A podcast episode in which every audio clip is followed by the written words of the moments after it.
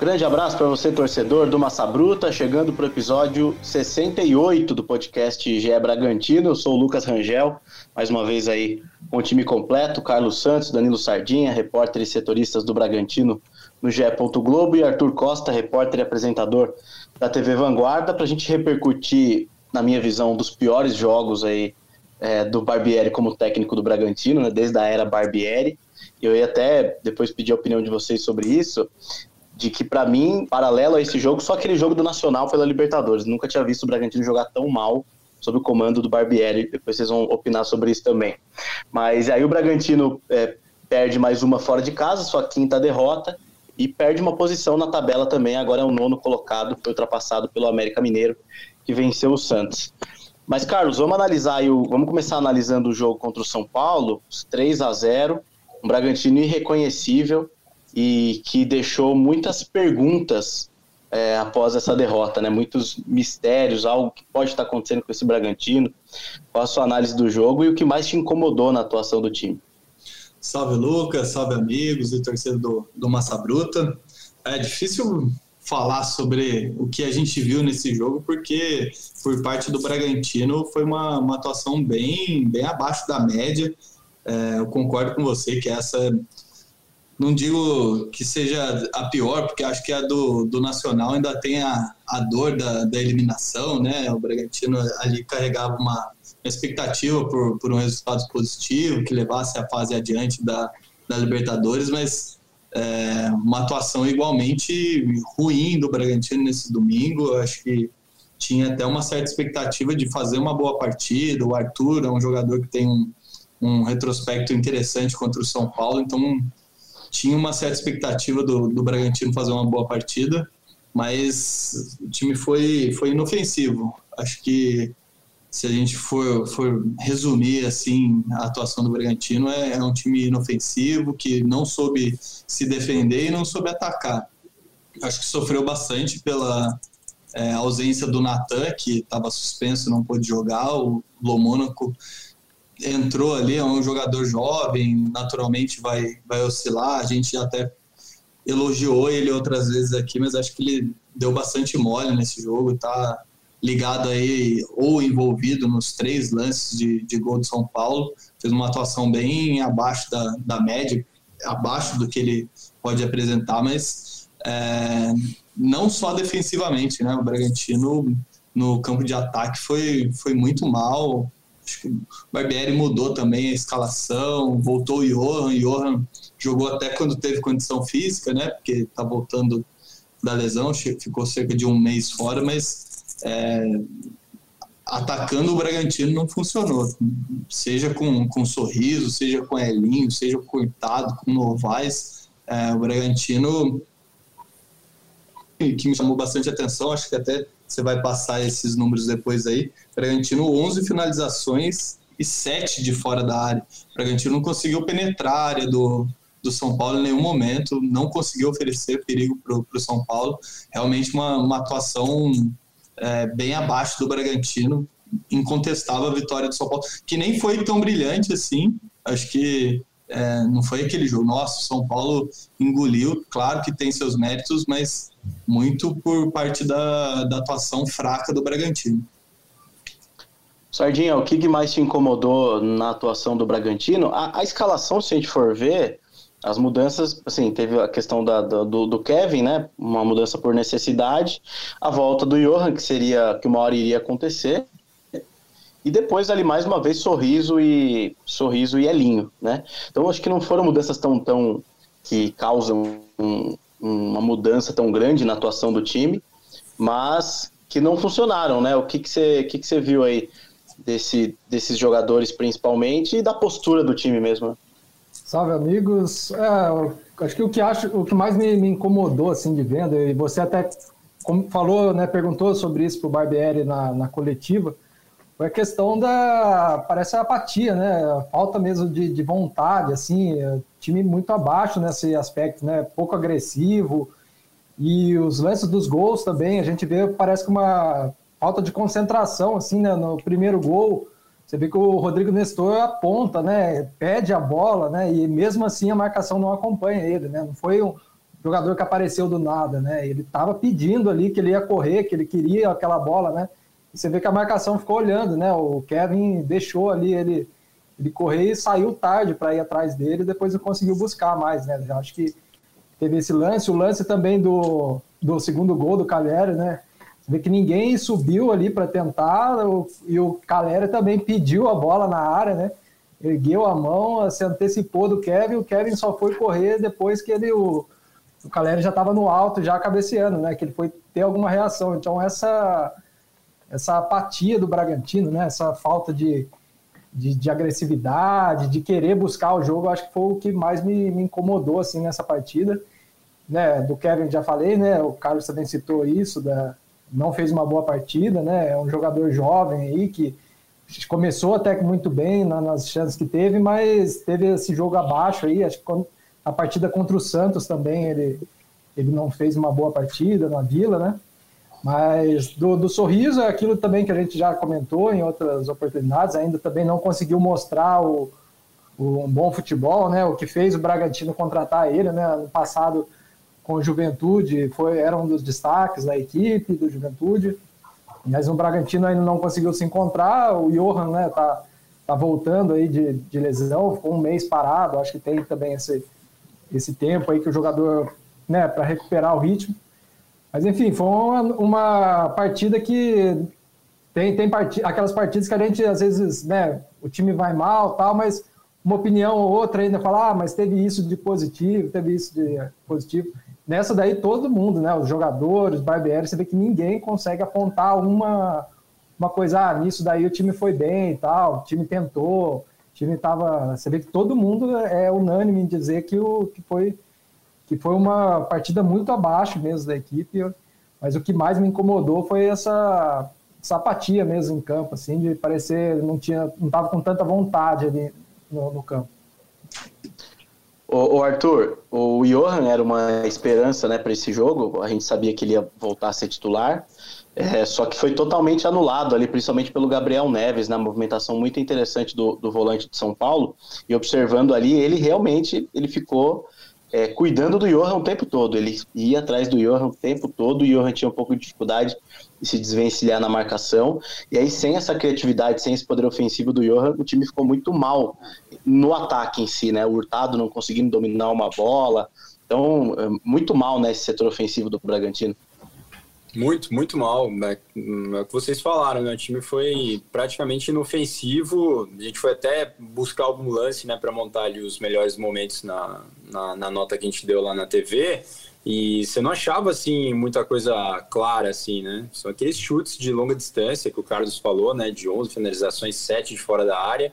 O time não conseguiu chegar com a bola dominada. Então, o Johan, muito mal. Acho que é até normal, né? Que ele volte ainda meio assim. Foram duas fraturas numa região que tem muito contato e acho que já era esperado, né? Que ele vai demorar um tempo ainda para ter total confiança e aprender a jogar sem essa, vamos dizer assim, mobilidade toda, porque parece que não, mas você usa, né? O, o braço todo momento na hora ali, principalmente para se desvencilhar da marcação. O marcador chega muito perto, então acho que tudo isso acaba influenciando ele perdeu muitas bolas, né? Foram muitas bolas ali que perdidas. Estava até olhando essa estatística, justamente foram seis perdas de bola do, do Johan.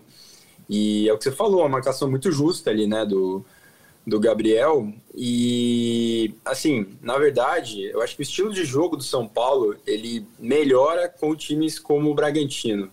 Essa busca pela posse de bola, né? E dos ataques rápidos, assim, o São Paulo se dá muito bem quando joga nesse, nesse modelo de jogo. E o Bragantino mal incomodou, né? É, vocês falaram do sorriso também, o Barbieri falou né, na coletiva depois da partida da opção do sorriso pelo Elinho, né, para tentar segurar um pouco das descidas do, do Igor Vinícius, né? É, que ele tem um poder de marcação maior do que do Elinho, mas assim, não tem adiantado muita coisa e no ataque, assim, nada, né? quando você vê o mapa de calor da, da partida, o setor que menos é, teve ação em jogo foi justamente esse lado esquerdo de ataque do Bragantino, lado direito de defesa é, do São Paulo. O Bragantino não conseguiu chegar com a bola dominada ali.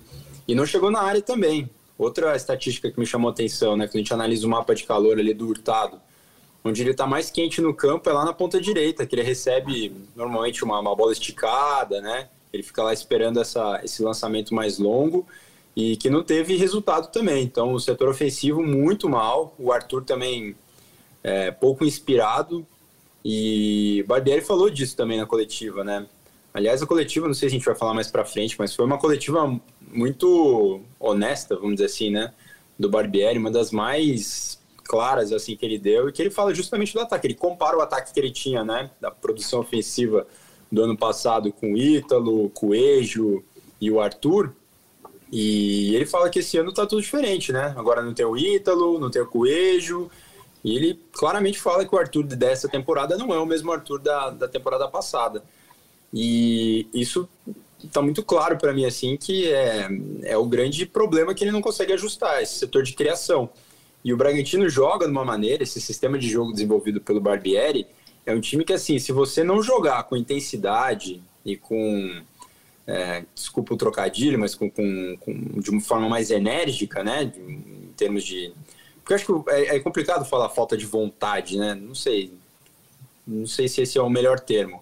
Mas se o time não joga com essa intensidade alta, vira uma presa fácil, né, para o adversário. Você vai subir ali a marcação do jeito que foi o primeiro gol e se você não pressiona a bola, se você não acompanha a movimentação, se não joga com intensidade, o adversário vai ter essa chance, como teve com esse passe incrível né, do Reinaldo. E essa movimentação que vocês falaram do, do Rodrigo Nestor, que ele corta o time inteiro só na movimentação, uma movimentação em linha reta, né? É um avanço é, simples, né? Não é nada assim que vai mudando de direção. E por quê? Porque se você não, não, não ataca a bola, não, não tá ligado, isso vai acontecer. E foi um jogo que mudou um pouco a partida, né? O São Paulo aí é, na frente no placar joga da maneira que gosta. Todo jogo de São Paulo que o time consegue essa, esse volume, né? É justamente por aí, consegue bloquear as ações do adversário e ataca com muita velocidade, né? Pelos lados. Reinaldo Igor Vinícius estão muito bem, né? E esse ataque aí com o Caleri e o Luciano também. É um time muito perigoso quando joga assim, né? Pra, na, no erro do adversário. E o Bragantino tá errando demais. É, eu, eu até tive um pouco de cuidado na hora de fazer a pergunta para não usar esse termo de falta de vontade, né? É, porque eu senti isso também, assim, em certos momentos eu sinto que falta, meu, falta um sangue no, sangue no olho do jogador para dar um carrinho, para disputar a bola até o fim, para não desistir dos lances. E o Barbieri usou a palavra apatia, né? Que em certos momentos o time se mostrou muito apático, né? Como o Danilo destacou. Mas eu acho que não falta vontade, eu acho que às vezes falta, sei lá, um, uma cobrança maior, entendeu? Um, um incômodo para que o jogador se sinta um pouco pressionado a entregar mais, a correr mais, a brigar mais, né? enfim. E, e até daqui a pouco eu vou pedir a opinião de vocês então sobre a coletiva, mas só para finalizar a análise do jogo, os dados, né, as estatísticas completas, 51 a 49 de posse de bola, até que ficou meio parecido, né? O São Paulo chutou 16 vezes contra 11 do Bragantino, só que no gol ficou 4 a 4 os dois times finalizaram quatro vezes no gol cada um. E aí o Carlos destacou bem, né? Desses 11 chutes do Bragantino, 7 de fora da área me lembro de pelo menos dois do Luan Cândido, teve do Elinho no, no segundo tempo, uh, o Lucas Evangelista, e assim, mais nada que incomodasse o, o goleiro Felipe Não Alves. suja nem a roupa, né? Nada, nada. Algumas bolas no meio do gol, né? Teve um chute do sorriso numa jogada individual fraquinho. Então, assim, é, foi uma partida em relação a ataque terrível e com esses espaços na defesa, né? Vocês destacaram bem aí a questão do gol do Nestor. É, tem uma hora ali que, que, que a hora que o Reinaldo recebe a bola, tem quatro jogadores do Bragantino fechando, e o Reinaldo encaixa o passe nesse meio. E tem um buraco no meio-campo ali, entre o meio-campo, né, entre as linhas ali. O Luan Cândido do outro lado dá condição. E aí o, o Nestor ele tem tempo de chegar, parar, olhar, escolher se ele vai bater de chapa, se ele vai encher o pé. Fácil, fácil. O que aconteceu depois lá no gol do, do Igor Vinícius, depois do bate-cabeça ali do, da zaga do Braga. E o gol do Caleri subiu sozinho, né? O Léo e o Kevin estavam ali na, posicionados. O Caleri se sai da marcação com tranquilidade e sobe livre, né, para fazer o gol. O Caleri quando o zagueiro está incomodando ele, ele já oferece perigo. Imagina sozinho, né? Cabeceou sem chance pro goleiro Cleiton. E eu até questionei que vem de do... trás, né, Lucas? Cruzamento Exatamente. Trás, né? Não é aquele cruzamento que vem de, da frente para trás que pega a defesa meio correndo para a bola, né? Tava todo mundo posicionado teoricamente, né? Sim, sim, a defesa estava armada ali, né? A linha estava formada, os dois zagueiros estavam posicionados. Só que aí vai a velocidade, a percepção, o tempo de bola também do Caleri, que é espetacular. Ele sobe muito e os outros e os, os, zagueiros do Bragantino acabam só olhando, né? E aí, enfim, já foi um balde de água fria, né? E aí eu queria, aí, assim, aí a gente tem a, a entrevista coletiva depois, que confesso que foi uma das mais mais sinceras, eu acho, assim, do Barbieri, ele, ele, o Barbieri fala bem, né? Ele, ele, ele escolhe as palavras certas, ele tem esse domínio, né, da, da oratória, então ele, ele pensa muito para responder. Só que dessa vez eu acho que, que ele acabou deixando alguns pontos claros ali em relação a uma possível insatisfação, deixou claro que os, os, nomes que ele pediu não vieram, né? O estilo, o perfil de jogador que ele pediu não foi atendido e o abismo, né? Enfim, eu vou deixar para vocês comentarem aí, começando com o Carlos, sobre essas declarações do Barbieri, Carlos. O que, que você sentiu? É, e, e, pelo que o pessoal também falou que hoje ia ter uma reunião, né, com, do Barbieri com o Thiago Escuro, com a comissão técnica toda, né? Mas é, o que, que você viu aí dessas declarações do Barbieri? Eu concordo com, com você, assim, acho que foi uma, uma entrevista bem forte do, do Barbieri, ele geralmente fala bem e dessa vez acho que ele colocou bastante a visão dele, né? É um, um, treinador que conhece essa filosofia do, da Red Bull, desde o início do projeto tá, tá abraçado com, com esse projeto, com essa filosofia, mas ele tá vendo que o elenco em si não tem oferecido as, uh, alternativas ou a, as respostas que ele, que ele precisa para competir em, em, alto nível na Série A.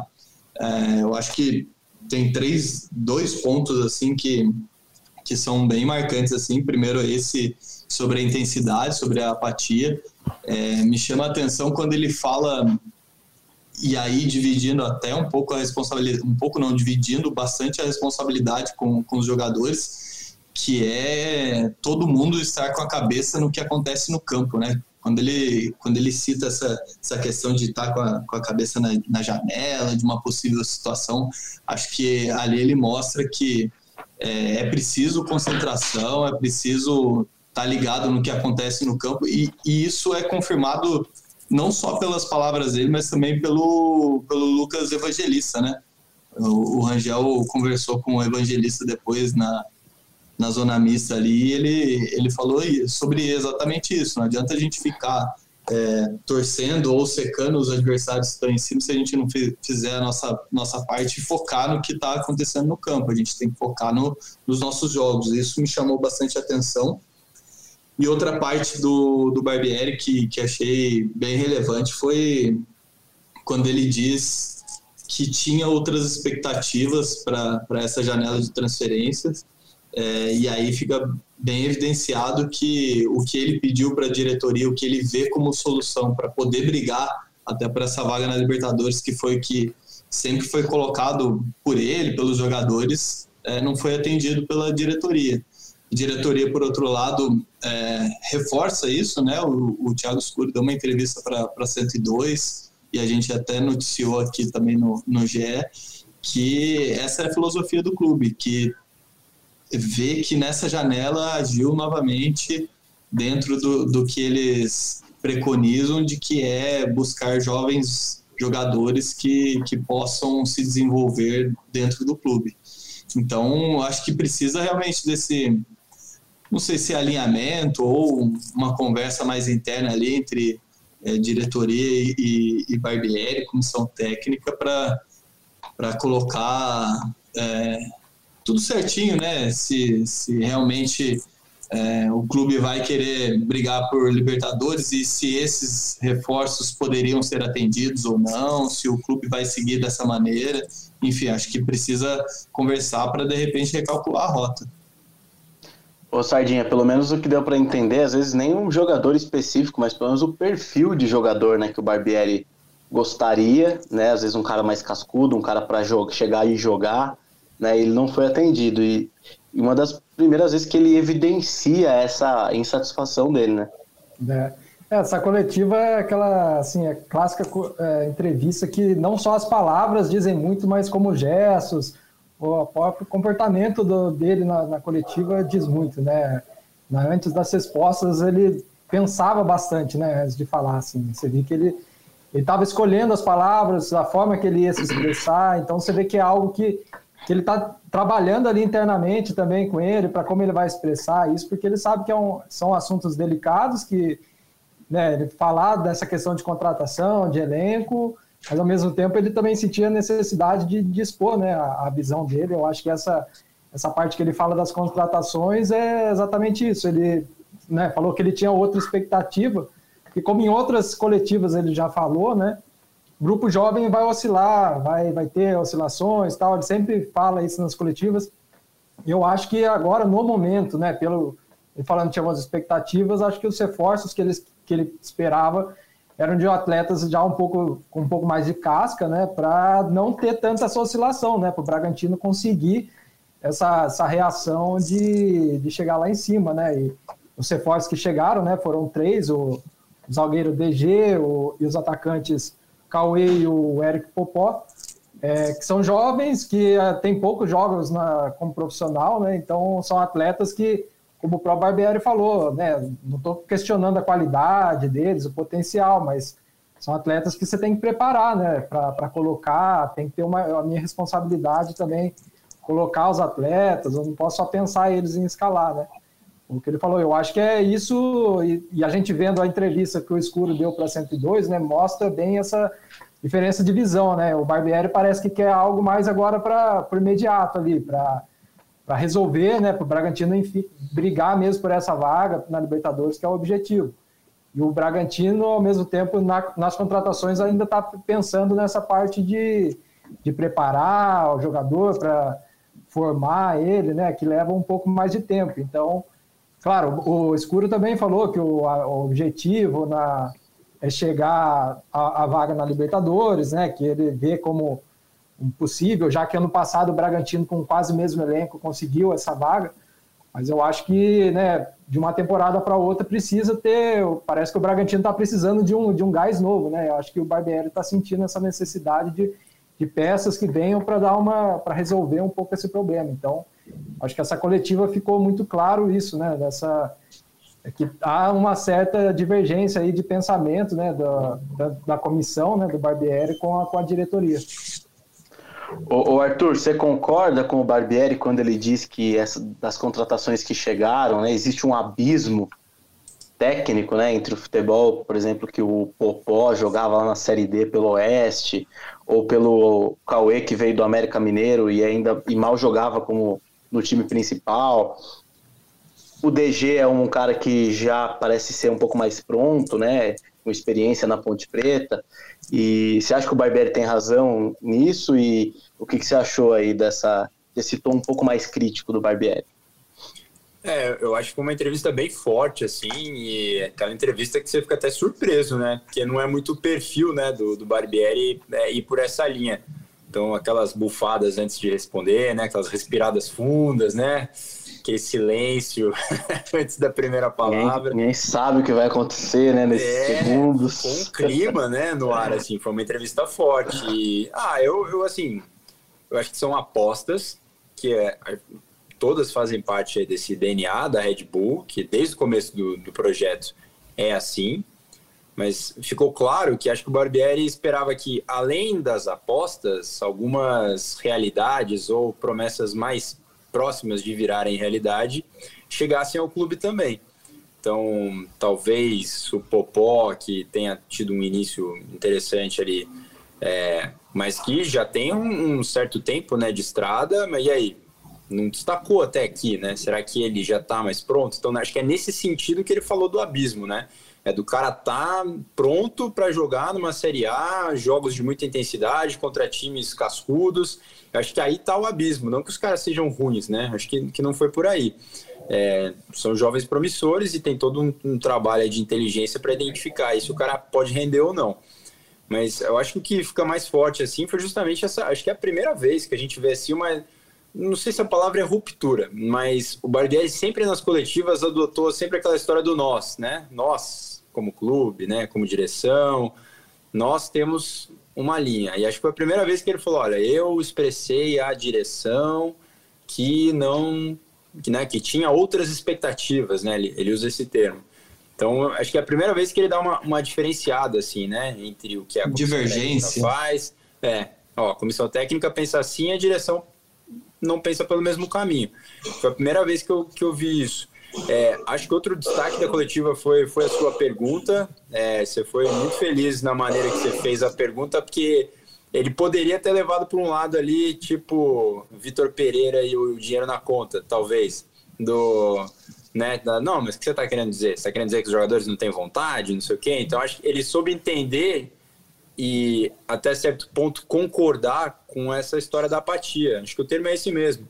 Os sete segundos que ele demorou para responder é, geraram essa palavra que descreveu bem a situação, né? É, é uma apatia mesmo. Em momentos do jogo que você precisa de um pouco mais de brilho, de indignação por estar naquela situação de meu, agora vamos aí, vamos, vamos, vamos jogar, vamos responder, o que não acontece. E ele também respondeu a outro repórter que falava da questão dos gols seguidos, né? Desse aspecto emocional, que ele falou que é algo que precisa ser trabalhado. Então acho que foi uma coletiva que realmente deixou assim alguns pontos. Acho que a gente vai falar do Ítalo na sequência, né? Mas o que, o que ele falou também do Ítalo mostra essa ruptura, né? Talvez a direção tenha tido o entendimento que a comissão técnica não concordava nesse momento, que é de não contar mais com, com o Ítalo. Então foi, assim, o resumo da coletiva foi mais ou menos isso, né? E até por isso dá até um pouco de medo dessa reunião aí que vai, vai rolar, né? Nessa terça-feira, então, né? A gente está gravando na terça-feira. É, para saber qual que é o alinhamento, né? Porque é o técnico que está mais, frente, há mais tempo né, na frente de um clube da, da Série A e justamente porque tinha esse alinhamento, é um trabalho a longo prazo, mas começa a dar sinais aí que, que talvez cada um está indo para um lado aí, né, em termos de, de pensamento do, do estágio que o time está. E ainda em cima das, das mudanças, Lucas, tem o, a história que o Prachetes, que estava tendo chance atrás de chance, não saiu do banco, né? Estava relacionado, né? Miguel também não entrou de novo, então ele deu chance para o Carlos Eduardo talvez é, ele esteja identificando essa falta de, de brilho ali também nos treinamentos ou depois de uma partida, né? Qual que é a reação dos jogadores depois de uma derrota como foi essa no Morumbi, né? Talvez ele esteja escalando o time com base no que ele está vendo ali, dessa reação também, do aspecto emocional. Quem está mais indignado com essa situação do ataque não render?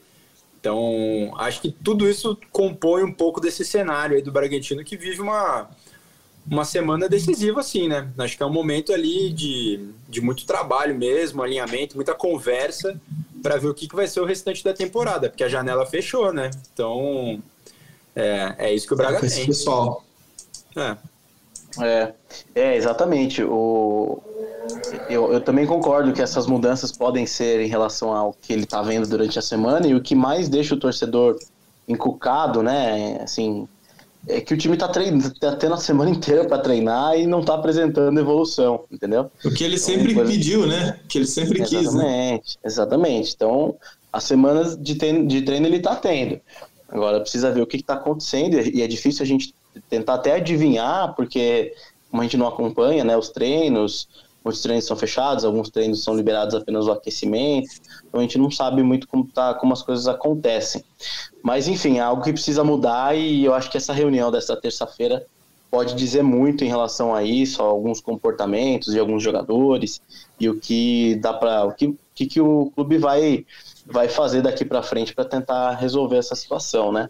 É, eu quero abordar com vocês a questão do, do, do jogo do, do, próximo jogo contra o Ceará, mas antes vamos falar sobre o Ítalo, porque é um assunto que, que repercutiu muito, né, durante o final de semana. O GE trouxe, né, Carlos, vocês trouxeram essa notícia, você e o Sardinha, durante o final de semana, que acabou repercutindo bastante, gerando também muitas dúvidas. O que eu tenho de informação, tá? Vou passar o que eu, o que eu consegui apurar de bastidor, é de que assim, o Ítalo não estava apresentando um é, um, um desempenho que o clube esperava nesse período de recuperação. Então ele estava deixando a desejar um pouco em relação à entrega, em relação ao comprometimento, ele chegou a faltar alguns, algumas sessões de fisioterapia, deixar os médicos lá, os fisioterapeutas na mão. Isso acabou incomodando um pouco internamente é, a comissão e a diretoria do Bragantino. E aliado, claro, a essa questão da, da filosofia, né, que oficialmente eu também conversei com o Thiago Escuro lá no Morumbi e ele disse com todas as letras que não foi uma opção técnica, não foi uma opção da comissão técnica, foi uma opção da diretoria por um conjunto de fatores e inclusive essa questão da idade, o ciclo do Ítalo já está praticamente fechado com a camisa do Bragantino, o cara entrou para a história, o maior artilheiro em campeonatos brasileiros, teve uma identificação com o clube, com a cidade, mas os, no futebol os ciclos se renovam e o ciclo do, do Ítalo acabou, né? E, e, ele deixou claro também na entrevista para 102 que o Ítalo não deve voltar a vestir a camisa do Bragantino mesmo, ele tendo o contrato até o fim de 2023. O empréstimo para o Bahia vai até o final dessa temporada, ele teoricamente teria mais um ano de Bragantino, mas o Thiago Escuro deu a entender e que vai buscar algum outro negócio para o Ítalo. Então, muito difícil o Ítalo voltar a vestir, vestir a camisa do Bragantino. É, então, tem essa questão da idade, da filosofia da Red Bull, mas também tem algumas coisas extra-campo que incomodaram a diretoria, a comissão técnica e tudo mais. Carlos, o que, que você achou dessa questão do Ítalo? Ah, primeiro que é uma, uma, uma saída que surpreendeu todo mundo, né? Acho que ninguém estava esperando que um jogador identificado, que está desde o início do, do, projeto, né, desde, que, desde a chegada no, do Bragantino, é, da Red Bull ao Bragantino, saísse dessa, dessa maneira. É, mas eu discordo um pouco, acho que é, talvez até na, na, análise, assim, quando o Escuro fala que não é uma, uma opção técnica, acho que aí seria individualizando a questão do Ítalo. Claro que é um atacante que, que entrega, que, que é goleador, a gente sabe que é um, um jogador bastante importante, mas é, olhando para o time hoje, eu acho que acaba é, tecnicamente afetando o que o, o Barbieri tem de, de solução para ataque. Pode não ser, a questão do Ítalo pode não ser técnica, mas que isso respinga tecnicamente na equipe, sem dúvida. Porque o Bragantino não tem hoje um, um substituto e a gente já falou aqui algumas vezes é, sobre isso, né? Que o, o Ítalo, é, durante essas últimas duas ou três temporadas aí, não teve uma um jogador que fizesse sombra é, a titularidade dele. O, o Alejandro vinha antes da, da, lesão dele, tá quase um mês fora, né? Antes da lesão, ele vinha num, num, momento muito bom, assumiu a artilharia do, da equipe na temporada, mas ainda não, não sei se é definitivo esse, esse bom momento do, do Alejandro, se ele é um cara pronto para assumir a titularidade, além de ser importante também de ter dois jogadores brigando ali por, por posição, uma opção de, de mais qualidade no banco de reserva. Enfim, acho que é, a saída do, do Ítalo nesse momento que o Bragantino está, até por ser um jogador experiente, que entrega tecnicamente, é, é um jogador que vai fazer bastante falta para o Bragantino. Claro que aí tem é, os princípios da, da Red Bull, a filosofia da Red Bull, se assim o escuro entendeu que era o momento de encerrar esse ciclo, a decisão, obviamente, é, é deles, e aí o próprio clube tem que buscar soluções ou internas ou no mercado, coisa que não aconteceu, né? Acho que o, o Eric Popó, que foi o, o atacante de área, né? O Cauê é também atacante, mas é um jogador que joga mais pelas pontas. É, acho que o Eric Popó ainda não está pronto para, assim como pensa o Barbieri, jogar um, um confronto de Série A com tudo o que pede um, um jogo na elite do, do futebol brasileiro hoje. E aí, Sardinha, sua visão sobre o, a saída do Ítalo? Ah, eu concordo com o Carlos. Eu acho que, essa questão, o momento da saída do Ítalo, acho que não foi o, o, propício, né? Eu acho que se essa questão do ciclo, né? Se, se acredita que o ciclo deveria, né? Já chegou ao final, tal. É, de, poderia talvez esperar o final, né? Da, da temporada para né, renovar e até ter essa, essa outra janela de transferências aí, né? Que ele, foi, ele saiu praticamente no final ali da janela, né? Acho que o Bragantino já viu que também não iria conseguir trazer uma, uma outra peça é, para repor assim imediatamente né, a, a, posição. O Popó é uma promessa, não dá para colocar nas costas dele né, essa missão de ser também um substituto do Ítalo ainda. né, um jovem, tem 20 anos, então, assim, não dá para já assumir essa responsabilidade, né? O Alejandro teve também um, um, bom momento, mas a gente não sabe, né, porque ele já teve outros bons momentos, né, no Bragantino, oscilou assim também, não conseguiu manter, tanto que o Ítalo, né, nesses, nessas últimas temporadas, sempre vem sendo o homem ali, né, do, do, do, ataque mesmo, né, que fica mais na área, por causa que, que o Alejandro, né, tá no Bragantino desde 2020, não conseguiu, né, na, na chance que teve também, ser uma sombra, incomodar, e teve, né, vinha vindo bem, agora nesse finalzinho teve a lesão na, na coxa e acabou saindo, mas, mas eu acho que era importante ter um outro jogador assim já pronto para essa posição, né? Como o Ítalo vinha, né? Vinha atuando né, na, na equipe, o Gabriel Novaes e o Hurtado também ainda não conseguiram desenvolver o que, que se espera, né? O, o Hurtado que tem assumido agora a posição sem o Ítalo e o Alejandro é um jogador esforçado, a gente vê ali, mas não consegue render, entregar né, o que se espera ali dele na, na área, né, apesar da, da vontade. Então, eu acho que foi o momento, acho que talvez poderia ter esperado, né, o final da, da temporada, né? Claro, a gente não sabe, você falou, né, tem também essa questão, às vezes, do extra-campo, que pode ter pesado um pouco, mas, mas enfim, eu acho que se fosse para encerrar um ciclo, talvez esperasse o, o final da temporada. E ainda falando da janela de transferências, né? Eu estava pensando aqui, hoje o Espião Estatístico mesmo soltou uma matéria sobre os clubes que gastaram mais nessa janela, né? Com Flamengo e Palmeiras liderando a lista. Se a gente for pensar as últimas janelas, o Bragantino sempre estava lá em cima, né? O Bragantino fazia, fazia algumas contratações com esse perfil mesmo de jovens, mas como o Arthur falou, eram jovens, né? Mais perto de uma realidade já, né? eram promessas, mas que já estavam já disputando uma Série A, né? Se a gente for pensar o, Praxedes, que o Bragantino gastou uma grana, mas era um jogador que já estava ali jogando pelo Inter. No começo o Alejandro, do, né?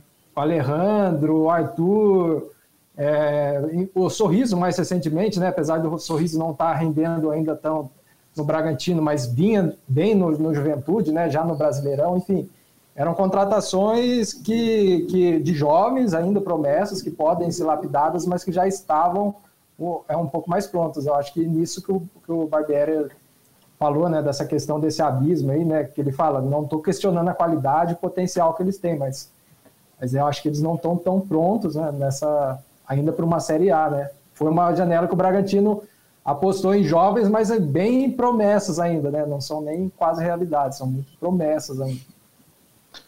Ô Arthur, você assim como eu, imagino que tomou um susto com a notícia do Ítalo, né? Lá no grupo você até comentou, né? Porque eu também tive uma reação parecida, assim, fui pego de surpresa.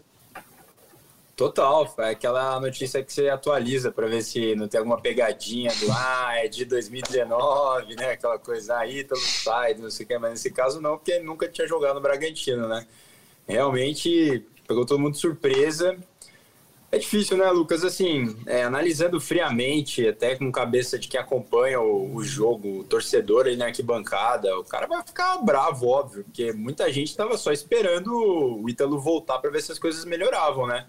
né? Principalmente no, no setor ofensivo. Tava. Tá, tá, claro, né, que o time tá, tá capenga no ataque, não flui o ataque, talvez aquela movimentação diferenciada que o Ítalo tem, mesmo com a idade que ele tem, poderia ser muito útil. Mas é, é, tem o extracampo, né? Não dá para apagar o extracampo. Tem coisas no futebol que são é, que não são negociáveis, né? E acho que a ética no trabalho realmente é uma delas. Então, se houve falha nesse sentido, o clube opta pela, pela ruptura e assim perde o Bragantino, que não vai ter essa referência no ataque. O Barbieri deixou isso muito claro na coletiva, né? É, fala que foi uma decisão da diretoria, não entre muitos detalhes, mas deixa claro que a falta técnica né, que o Ítalo vai fazer no resto da, da temporada. Perde o Ítalo, porque nessa idade dificilmente ele vai ter um time com a qualidade do Bragantino para jogar. Muito mais fácil jogar num Bragantino que a bola normalmente vem redonda, você já tem um trabalho ali, já é identificado com a torcida, goleador, tal, tem um histórico na, na equipe do que começar uma nova história aí num outro time, sabe-se lá com quantos concorrentes para a mesma posição, né? É, então, acho que todo mundo saiu perdendo nessa história, para falar a verdade. E eu confesso que, assim, às vezes é até difícil acreditar, assim, né? Você acha que não, daqui a pouco vai, vai ter o jogo ali, ter o Ítalo, né? Uma hora ele vai voltar de lesão, né? Porque o cara se tornou uma referência mesmo, né? É difícil você pensar nesse time do Bragantino sem o Ítalo ali na frente, até pela falta de um substituto mesmo, assim, o cara que você fala, não, esse aqui, o Ítalo não joga, mas quando joga esse aqui tá, tá tranquilo, né? O Alejandro vinha de uma boa sequência, sim, mas ele já teve outras sequências no Braga e não aproveitou tão bem assim, né? É, então dá essa pontinha de dúvida no torcedor, mas a aposta agora total é no, no Alejandro. E quem sabe, né? O Popó não entra aí voando, né? É, às vezes tem disso também, né, Lucas? Aposta, o cara põe ali, faz dois, três gols, como é que vai tirar ele do time, né? Às vezes é, às vezes tem disso. É isso que acho que o torcedor aposta aí as fichas. Mas sem dúvida, uma das notícias mais surpreendentes, o que deixa essa semana, né, do Bragantino ainda mais assim, que clima, né, que tá, né, na visão. Cuidado, hein? Você tá, você é passa ali em volta ali, você pega ali uma energia ali, tem que que, que faz, hein?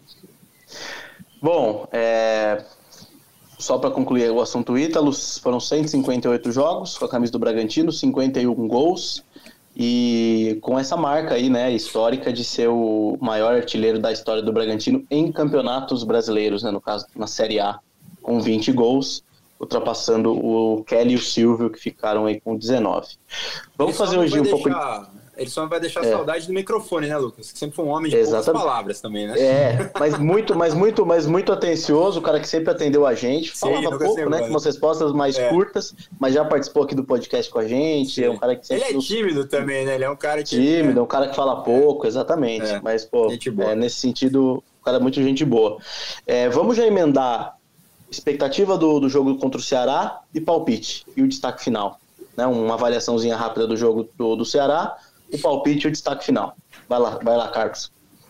Bom, acho que para o Bragantino é fundamental jogar para vencer no domingo, joga em casa, é, precisa voltar a vencer, porque se você olhar a tabela, está só a sete pontos da, da zona de rebaixamento, já teve uma situação muito mais confortável, mas não só com relação a essa distância para a degola, mas acho que é, também para se manter na briga, a gente não sabe se vai ser é, G6, G7, G8, sempre pinta uma, uma oportunidade de uma vaga a mais, então é importante vencer para se manter ali na, é, nessa briga aí também, mas fundamentalmente pelo, pelo ambiente, né? Acho que o Bragantino precisa é, melhorar o, o ambiente, tornar o, o entorno do Nabizão ali mais tranquilo também, para até que todo mundo possa trabalhar com mais tranquilidade. Acho que o encerramento da janela também deixa mais claro o que, que o Barbieri vai ter daqui para frente.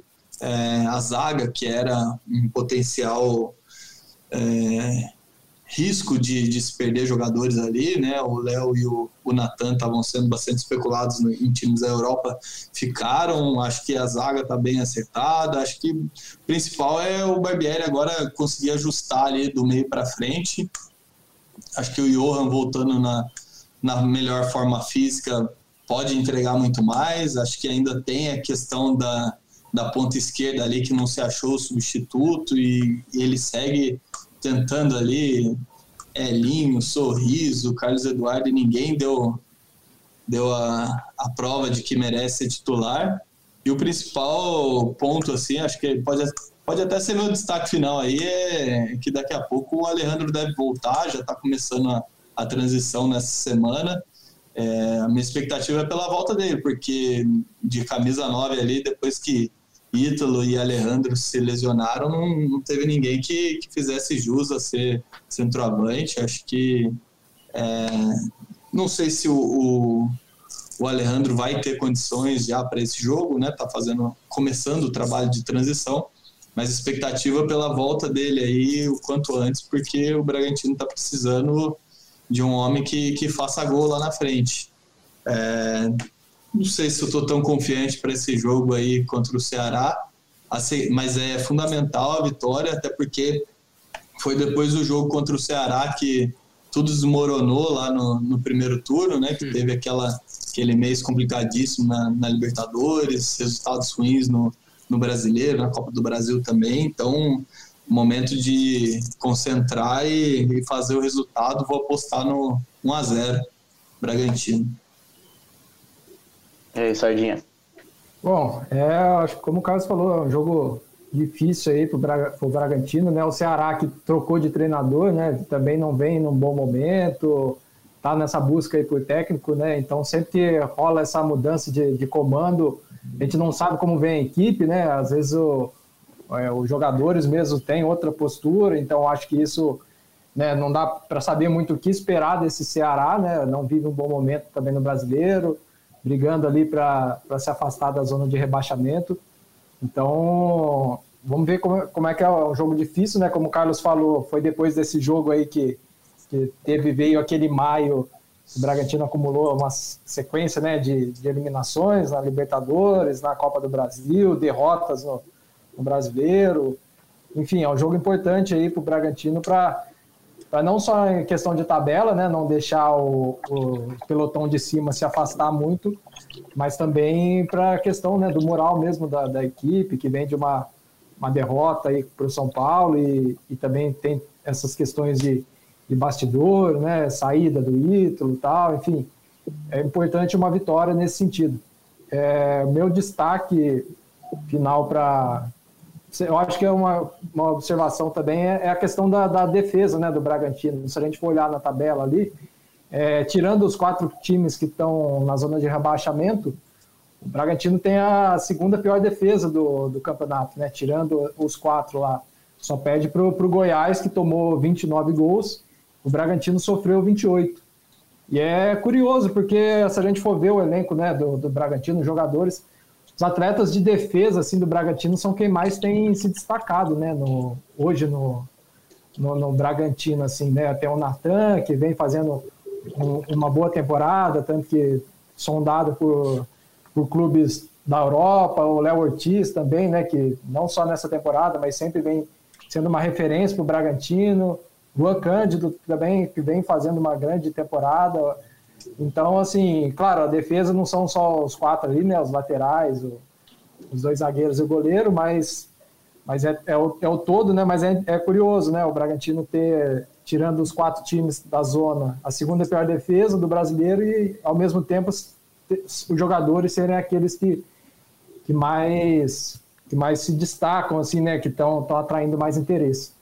E eu acho palpite, eu também não confesso que é difícil palpitar, ainda mais por esse questão de como é que vem o Ceará, né?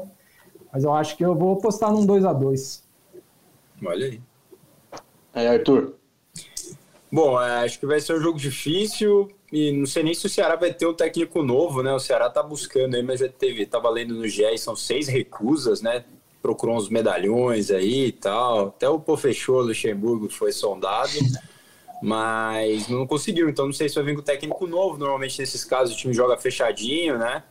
Será que vinha focado mais nas Copas, né? Não é um time ruim. Antes, são cinco jogos, né, sem vencer, se não me engano, mas antes vinha numa sequência de três vitórias seguidas, né? Então é uma é clássico, né? maluca, né? É, o clássico pesou, teve eliminação na, na Sul-Americana também, né, pro, pro São Paulo. Acho que pesou mais o, o lance das, desses, desses dois jogos né, mais decisivos. Mas é um time que sempre joga de forma competitiva, né? Tem jogadores ali que normalmente não sentem muita pressão, gostam de mostrar o, o futebol, né? E nesses jogos aí, principalmente fora de casa também, enfim. Não deve ser um jogo fácil, não. É, meu palpite vai ser 2 a 1 um pro Braga, vai. Vamos ver. Até porque precisa ganhar, né? A gente falou aqui no episódio passado do podcast. É uma sequência muito pesada para o Braga, né? O Ceará, teoricamente, é o jogo menos complicado de uma sequência que tem todos os líderes, né? Do pessoal que está na frente, está ganhando tudo, enfim. E para encerrar o destaque, é, Braga tá aí penando para achar um cara para jogar na esquerda e tal. Eu tava vendo o jogo do América, né? O Pedrinho emprestado lá, jogando exatamente aberto na esquerda, né? No América, deitando, né? Comendo a bola, não de hoje, já jogando pelo meio, pela esquerda. É, Pedrinho tá muito bem foi emprestado, né? Pelo Braga pro, pro América. Quem sabe? Não dá para trazer de volta, não, Rangel? Antecipar, né? Antecipar o retorno do Pedrinho. Bem lembrado, Arthur. Eu também, também tive essa percepção. Acho que no jogo contra o Santos, né? Ele fez o gol da vitória contra o Santos. E está sendo muito bem aproveitado lá. Bom, é, expectativa de um, de um jogo difícil mesmo, né? Entre Bragantino e Ceará, pelas, pelas circunstâncias. Eu estou imaginando um jogo bem, bem travado, como, como foi o jogo do Juventude lá. Claro que o Ceará é um time mais perigoso que o Juventude, mas eu confio numa vitória do Braga pelo desempenho que está tendo em casa, né? Venceu, acho que os últimos três jogos em casa. Então vou, vou chutar em um 2 a 0 para o Bragantino. E de destaque final tem a questão do Renan, né? O Renan finalmente saiu a rescisão do contrato do Renan no BID, depois de, de um certo tempo aí, né? O caso agora está na justiça, então, de qualquer forma, agora oficialmente, né? Com bidado, né? Com o carinho do saindo no BID, o Renan não é mais jogador do Bragantino, a rescisão foi, foi confirmada. E o detalhe, destaque também, achei interessante, né, que vocês publicaram no GE hoje, Carlos Danilo, o DG foi convocado para a Seleção Brasileira Sub-20, né? Então, a Braga acaba de trazer ele da ponte, ele já tem esse, essa convocação aí para a Seleção Brasileira Sub-20. O Ramon Menezes, que era o técnico do Vasco, é o treinador do Sub-20, né? É, se bobear, ele nem estreia, né, pelo, pelo Bragantino, né, porque agora é dia 16, é, os jogos serão entre 4 e 11 pela seleção, dependendo. Exatamente. Pode até não ter uma, uma, uma estreia no Bragantino antes de, de ir para a seleção, mas legal destaque, é um, um jogador bastante promissor do Bragantino. É isso, fechando a régua então, passando a régua no episódio 68 do podcast GE Bragantino. Agradeço aí ao Carlos Santos, Danilo Sardinha, Arthur Costa, Maria na técnica tivemos alguns percalços é, é de, de, conexão hoje, né? Atrasou um pouco o nosso podcast, mas acho que deu tudo certo. Valeu a resenha mais uma vez aí. E é isso, torcedor. Agradeço a todos aí pela audiência, pela, pela moral. Um abraço e até a próxima.